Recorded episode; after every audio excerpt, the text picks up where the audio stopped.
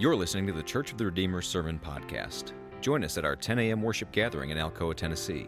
Visit us at churchotr.com for more info and to hear other sermons in this series. First, let me um, say thank you. The reason I am here is because your pastor is preaching at my church. That's how these things work. We trade favors with each other when we need it from time to time. And I asked Dave, I was like, hey, for the summer, we need some folks to preach. Would you be willing to do it? And he's like, absolutely.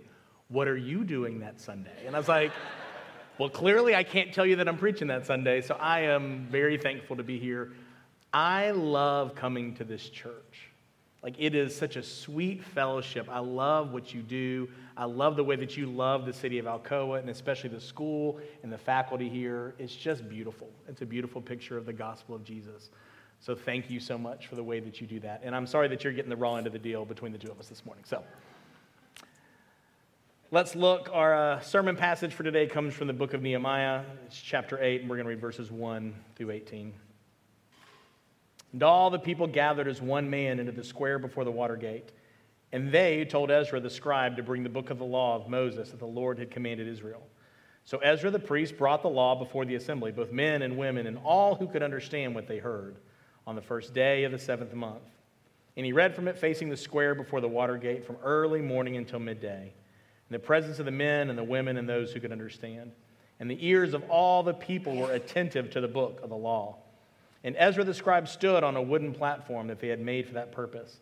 And beside him stood Matthiah, Shema, Ananiah, Uriah, Hilkiah, and Maaseiah in the right hand, and Pedaiah, Mishael, Malchijah, Hashum, Hashbaddan, Zechariah, Meshullam on his left hand. And Ezra opened the book in the sight of all the people, for he was above all the people. And he opened it, and all the people stood. And Ezra blessed the Lord, the great God, and all the people answered, Amen, Amen, lifting up their hands. And they bowed their heads and worshiped the Lord with their faces to the ground. Also, Yeshua and Bani and Sherebiah, Jamin, Akkub, Shabbethai, Hodiah, Maaseiah, Kelita, Azariah, Jozabad, Hanan, Pelaiah, and the Levites helped the people to understand the law while the people remained in their places. They read from the book of the law of God clearly and they gave sense so the people understood the reading. And Nehemiah, who was the governor, and Ezra the priest and scribe, and the Levites who taught the people, said to all the people, This day is holy to the Lord your God. So do not mourn or weep. For all the people wept as they heard the words of the law. Then he said to them, Go your way, eat the fat, drink sweet wine, send portions to anyone who has nothing. Ready for this day is the day, this day is holy to our Lord. And do not be grieved, for the joy of the Lord is your strength. So the Levites calmed all the people, saying, Be quiet, for this day is holy. Do not be grieved. And all the people went their way to eat and drink and to send portions and to make great rejoicing, because they had understood the words that were declared to them. And on the second day, the heads of the fathers' houses of all the people, with the priests and the Levites, came together to Ezra the scribe in order to study the works of the law. They found it written in the law of the Lord that had commanded by Moses that the people of Israel should dwell in booths during the feast of the seventh month. And they should proclaim it and publish it in all their towns and in Jerusalem. Go out to the hills and bring branches of olive, wild olive, myrtle, palm, and other leafy trees to make booths. That is written. So people went out and brought them and made booths for themselves, each on his roof and in their courts and in the courts of the house of God, and the square at the water gate, square the gate of Ephraim. And all the assembly of those who returned from the captivity made booths and lived in the booths. For from the days of Jeshua, the son of Nun, to that day, the people of Israel had not done so and there was very great rejoicing. Day by day, from the first day to the last, he read from the book of the law, and they kept the feast seven days, and on the eighth there was a solemn assembly according to the rule. This is the word of the Lord. Thanks be to God. Let's pray. Father, thank you for the truth of your word. Thank you for what it says to us and shows us. Uh, Father, thank you that we are called to be your people, and that means people who not just hear the word, but do the word. And Lord, we so often can't do that. We don't have the power in our own spirit to do it, but you give us your Holy Spirit. You give us your grace and mercy and empower us that we may be your examples by how we listen and how we love and how we live. To help us, we pray to do that this morning. We pray in Jesus' name. Amen. Um, I love that you guys are looking at the book of Nehemiah. Um, it is funny, I've, I've talked to lots of people, lots of churches who've done this. We've done this before too pretty recently because we do say that God's word should instruct us in how we live this life. And though the Bible has lots of places where God's people go through difficult trials, it is a rare moment when we see how they come back. And that's what Nehemiah does. As we return from a pandemic and return to somewhat of normal life, how do we come back? How do we go back to normal? Or how do we start to decide how normal should look moving forward? Because one thing that's so important about the book of Nehemiah is not everything needs to be rebuilt. Not everything that was there before comes back to being in the exact same way. And I think for us, as we come back from a pandemic, what a great thing for us to think about and focus on as well. And as you see in the context of what's going on, this is a quick reminder. Um, God's people were sent into exile because of their sin. They've been released and brought back. Nehemiah had the heart and desire to come back and build the wall of Jerusalem with people with him, resources, protection from the king. And they built the wall in 52 days which is a pretty amazing feat of all the things that they had to do. And so then Nehemiah then goes, okay, what are the things that are most important next? Let's get some Levites, let's get some singers, let's get some gates on the doors. And then we have this beautiful picture that we read this morning. And I think to start with it, we have to understand that we all have something that tells us or instructs us on how to live. Some people might call it, you know, a mission or a life goal or expectations. Or it could be your 401k. It could be, you know, your, the things that you've learned as a kid. It may be the society and culture that you're around. But something every day determines who you are, how you decide what you do. Let me give you a great example. The code of the elves. How many people know the code of the elves? Treat every day like Christmas, right? Mm-hmm. Yeah. Yep. Okay. You see it. First minute, they're like going, "What's he talking about?" Yeah. The movie Elf. If you remember Buddy the Elf, there was a code of the elves. Treat every day like Christmas. There's room for everybody on the nice list. And the greatest way to spring Christmas cheer is this side understands. Y'all get it. And that's a silly example, but think about this. So, Buddy goes into a world very different than his own, and what does he do? He lives out his code. Everything he says, everything he does, every interaction he has with other people is based on this belief of his life and how his life should be lived.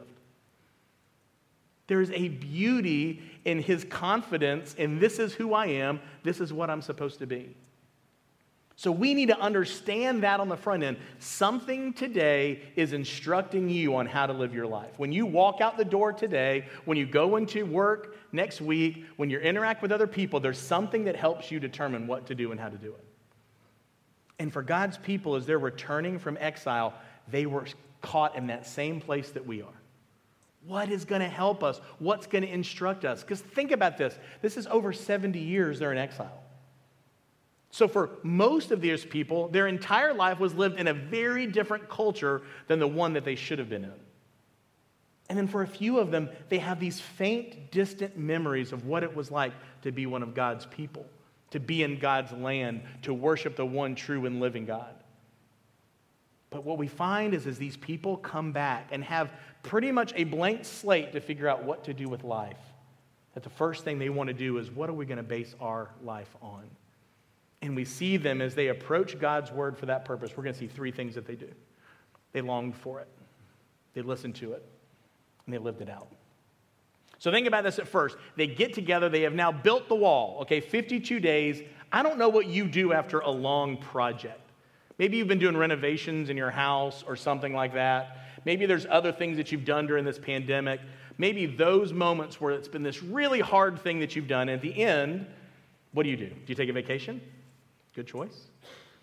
Do you just take a break and take a rest? Probably also a good choice. God's people have been building the wall for 52 days. Some of them, it was the reason and purpose in their minds that they came. The project is done. It's time to kick your feet up. It's time to do whatever people did at that time to kind of relax and enjoy. But you notice that's not what they do. They don't barely wait two days. And the people say, We want God's word. And notice it comes from them. We would expect Ezra, which Ezra kind of jumps in the scene of Nehemiah finally, Ezra, who had been sent by Artaxerxes to come and teach the people, we expect him. It's like, okay, hey guys, you know, we got to get about this, this God's word thing. This is kind of important. We need to get into this. Doesn't say that. What does it say? It says the people. It says they. They commanded him. They told Ezra the scribe to bring the book. They wanted it, they longed for it. It wasn't that their leaders said, Oh, hey, this is good for you. It's like, we need this. We need to reorient our lives. We used to be people of the book, and we want to be people of the book again, and we don't know how. So bring it to us. Remember, at this time, they didn't have their own specific scroll with the Old Testament and the law on it. There was just a handful of copies. And they're saying, We want, we long for, come and teach to us, come and speak to us, come and do for us. And what they didn't want, they didn't want Ezra's thoughts. And they didn't want Nehemiah's rah rah speech of, Look how great we are, we're Israel, we built the wall. They said, Bring us the law. Bring us the law that God gave to Moses. That beautiful picture of what they need. And so he does. He comes out, brings out the scroll, the thing that they needed more than anything else. Because, especially during this time, this is a very important month in the Jewish calendar. The seventh month was when the Feast of Trumpets happened, it was when the Day of Atonement happened, and it was also when the Feast of Tabernacles happened. So they see we're back, we're here, we want this. But they didn't just long for it, they listened to it. And I don't know about you, where maybe in my life there's been moments where I really want something until I get that thing. I'm like, I didn't really want that. That's really not the thing that I wanted. I, I like the idea of it rather than the practical application of it. But they wanted it and then listened to it and listen to how they actively listened. Says that they wept says that they shouted amen, they raised their hands, they bowed their heads. They said that they stood at the reading of God's word. Now, let's be clear. If you look in this, it tells you about how long it took them to do that. They did this from dawn until midday. For six hours, they would stand at the reading of God's word. It makes a 25 minute sermon seem a little bit more palatable, doesn't it?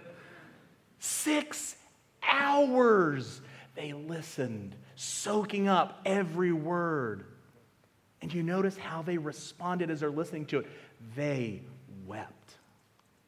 They wept. They were cut to the core. Their sin has been exposed. They realize all the ways that they went wrong, all the things that led them into exile. It is so obvious and it is so clear in this moment. They were listening intently. And you know why? Because they expected God to speak. How often do I put this in front of me, but I don't expect anything to happen? I don't expect God to actually speak to my heart. I'm going through the motions, I'm checking it off the list, I'm making my notes, I'm writing some things down. But they came desperate and expectant that God was going to show up in that moment. That's why they wanted. They knew his presence in, is with his people and with his word, so they gather longing for it. But what's so amazing is what Ezra and others tell them to do don't weep. Because God's word doesn't just show us our problems, it prescribes the remedy and the antidote to our problems. What he's going to say is like, this is a holy day unto the Lord. Yes, did you sin over and over again? Yes, did you deserve exile? Yes, did you deserve all these things that happened to you? And yet, rejoice. For the joy of the Lord is your strength. He was pleased to move the heart of Cyrus. He was pleased to let you out of exile. He was pleased to bring you back home. He was pleased to protect you from the enemies as you built the wall. He is pleased that His word is going out to you now. In a few weeks from this moment, they're going to celebrate again the Day of Atonement. They're going to hear the beautiful and blessed reminder that your sins can be forgiven, that they are paid for by the sacrifice of the perfect Lamb. So he wants them to rejoice. And he says, Now go take care of those that don't have. We're going to rejoice. We're going to celebrate. We're going to be excited about this. Go find the poor who don't have anything, give them what they need, that we may celebrate the Lord. They deeply listened, heard what it had to say, thought about what it meant, let it affect their lives, affect their emotions, affect their giving, affect everything of who they were. Because they understood the secret to all of this is by taking God at His word. As they look to the law, as they look back to what God had said, that He is their God and they are His people. He is loving and merciful, slow to anger, and abounding in steadfast love for his people. They had a hope that went beyond the circumstances they found themselves around. They longed for it, they listened to it, and they lived it out. Which is the hardest part, isn't it? Easy for us to read God's word, easy for us to hear a sermon, easy for the hard part is we go, okay, now what? How should we live? What should we do differently? how should we then be in society with our friends, with our families, with our peers, with our neighbors because of what we believe? What difference should that truly make for each and every one of us? And how important that was. And what did they do? It says that they began to celebrate something that hadn't been celebrated in a long time the Feast of Tabernacles. As a reminder, this is what happened. When they were in the wilderness, God's people lived in these kind of shack, tabernacle type things, tents and stuff that were movable. Because God said, all right, we're going to stay here for a while and we're going to you know, enjoy the manna and the quail. And when it's time to go, pack it up. We're moving on. It's like extreme camping. If you've ever gone camping before, if you decided to camp in like 16 places at one time over like a month, I'm sorry. But if you did that, this is sort of what that's like. And so they're saying, What's going on with this? And they learned it because what happens? The head of the households go to the Levites and to the teachers who've decided not only are we going to tell them God's word, we're going to teach them. It says we're going to make it understandable. We're going to make it in a language that they get, in a way that they can apply. It's why you're involved in a small group. It's why you come to a church where there's preaching. Hopefully, that's what happens that God's word is made plain to you. It's put applicable to your place and time in life, though it might make sense that you're testing it with other believers and other folks to know the things that they love and the things that they believe about Christ. But then, as the head of households learned, as they're re- learning more, as they're talking more, they realize there's this feast out there that we haven't done. And you know what the Bible tells us here? They haven't done it since Joshua. Since they entered into the promised land, there had been no celebration of the Feast of Tabernacles, remembering God's great provision for them. And so they start to do it. They build these tabernacles on their roofs, in the gates, all around where people can see. It's a visible representation of what they believe.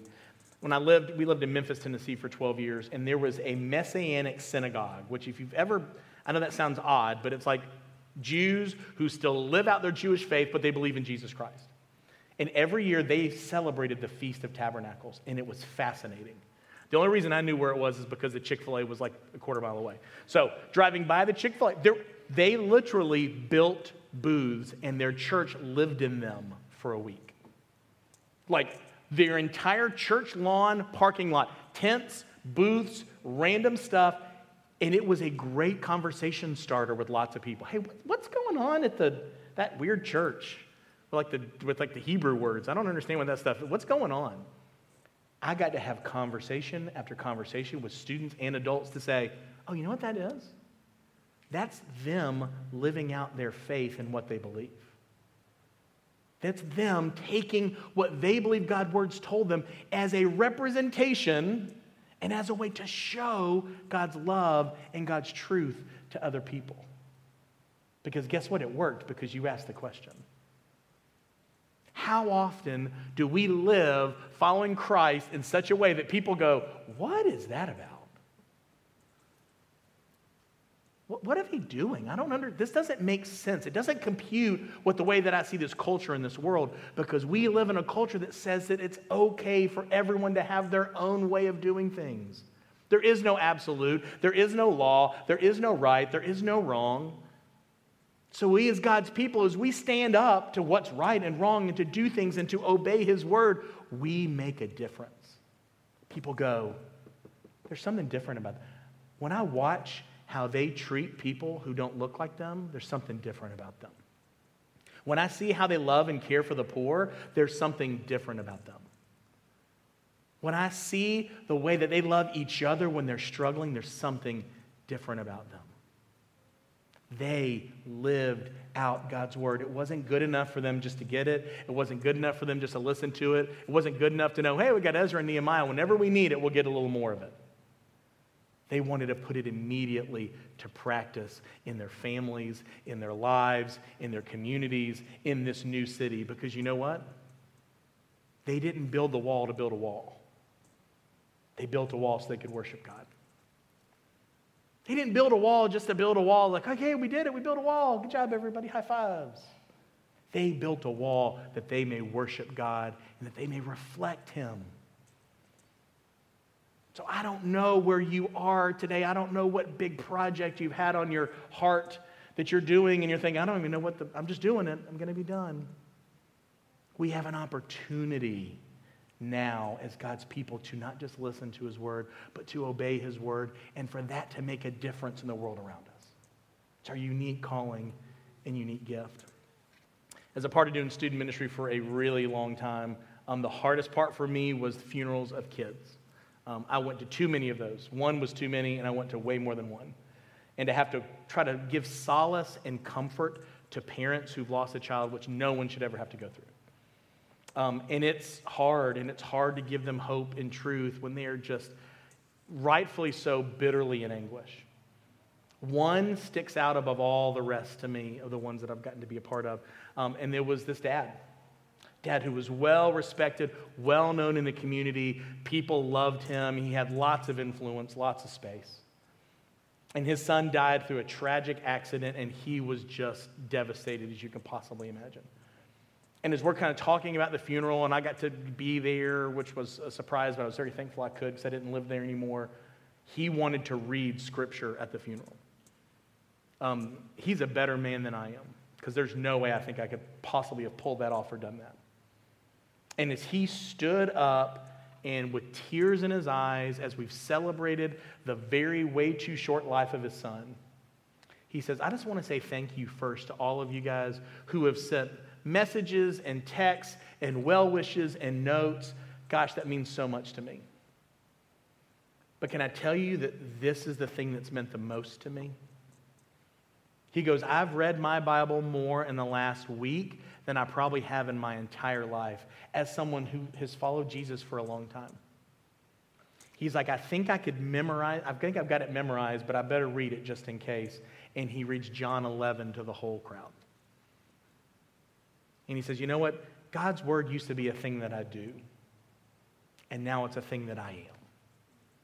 He's like, It's changed. He's like, It's come alive in a way that I almost wish I never knew, but I'll never be the same because of it. He says, When I hear that I, that Jesus is the resurrection and the life, it makes all the difference. When he is comforting Mary and Martha and says, Do you believe you will see him again? I know that I will see my son again. And when Jesus weeps, I know that he weeps with me today too.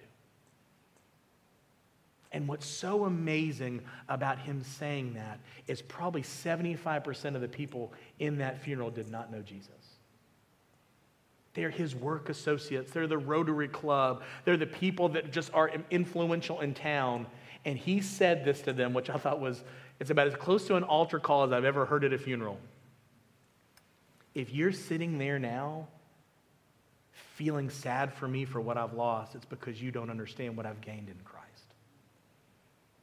That I have a hope that you will never understand or never experience apart from Him because I believe His Word. And His Word tells me that there is a place where my son is right now, and I'll be with him again someday.